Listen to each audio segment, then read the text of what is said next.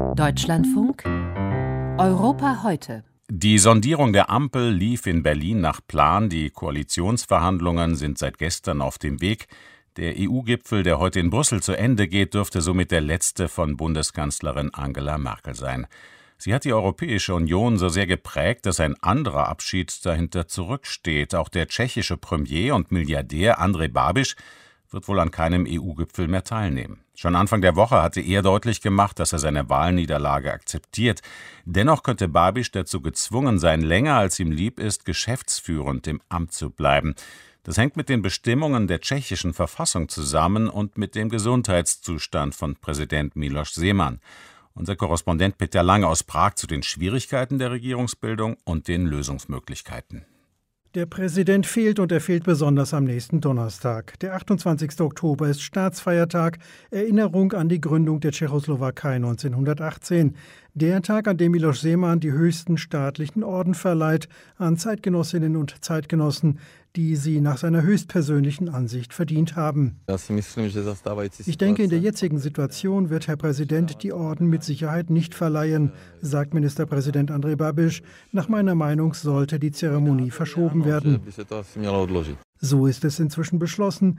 Die zu Ehrenden müssen sich noch gedulden. Seit bald zwei Wochen liegt Miloš Seemann schwer krank auf der Intensivstation des Militärkrankenhauses in Prag. Einzelheiten über seine körperliche und geistige Verfassung haben die Ärzte für sich behalten.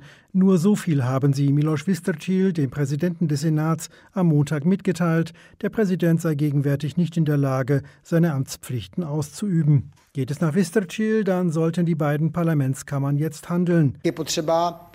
Es ist nötig, den Verfassungsartikel 66 zu aktivieren. Das ist das Instrument, damit jemand kurzfristig anstelle des Präsidenten arbeiten kann.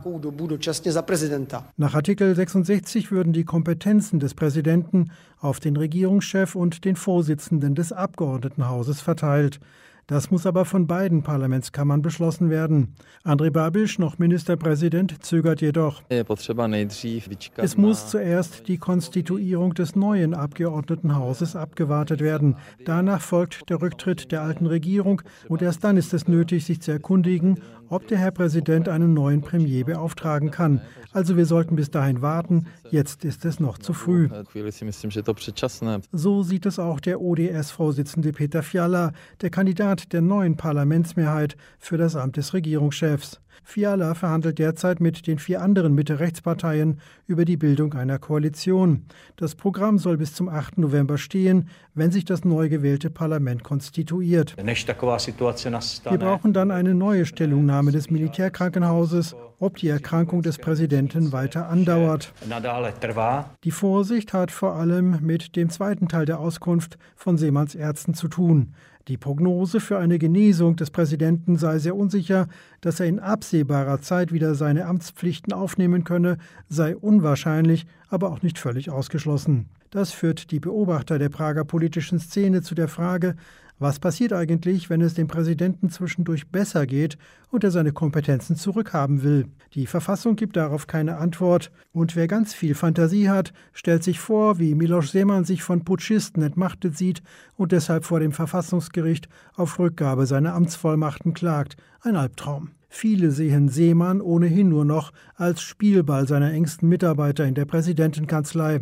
Deren Leiter, Vratislav Minarsch, hat bereits fünf Tage früher von den Ärzten erfahren, dass Miloš Seemann nicht mehr amtsfähig ist.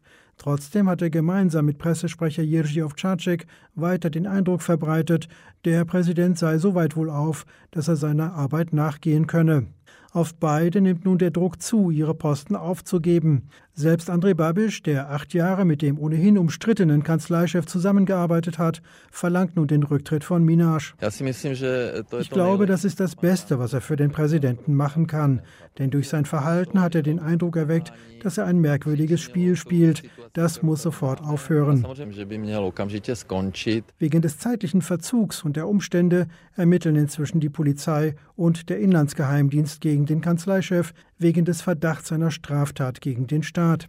Die Antwort von Minasch an Babisch kam schriftlich und hatte zwei Zeilen. Ich bin nur dem Präsidenten unterstellt und nur er kann mich entlassen.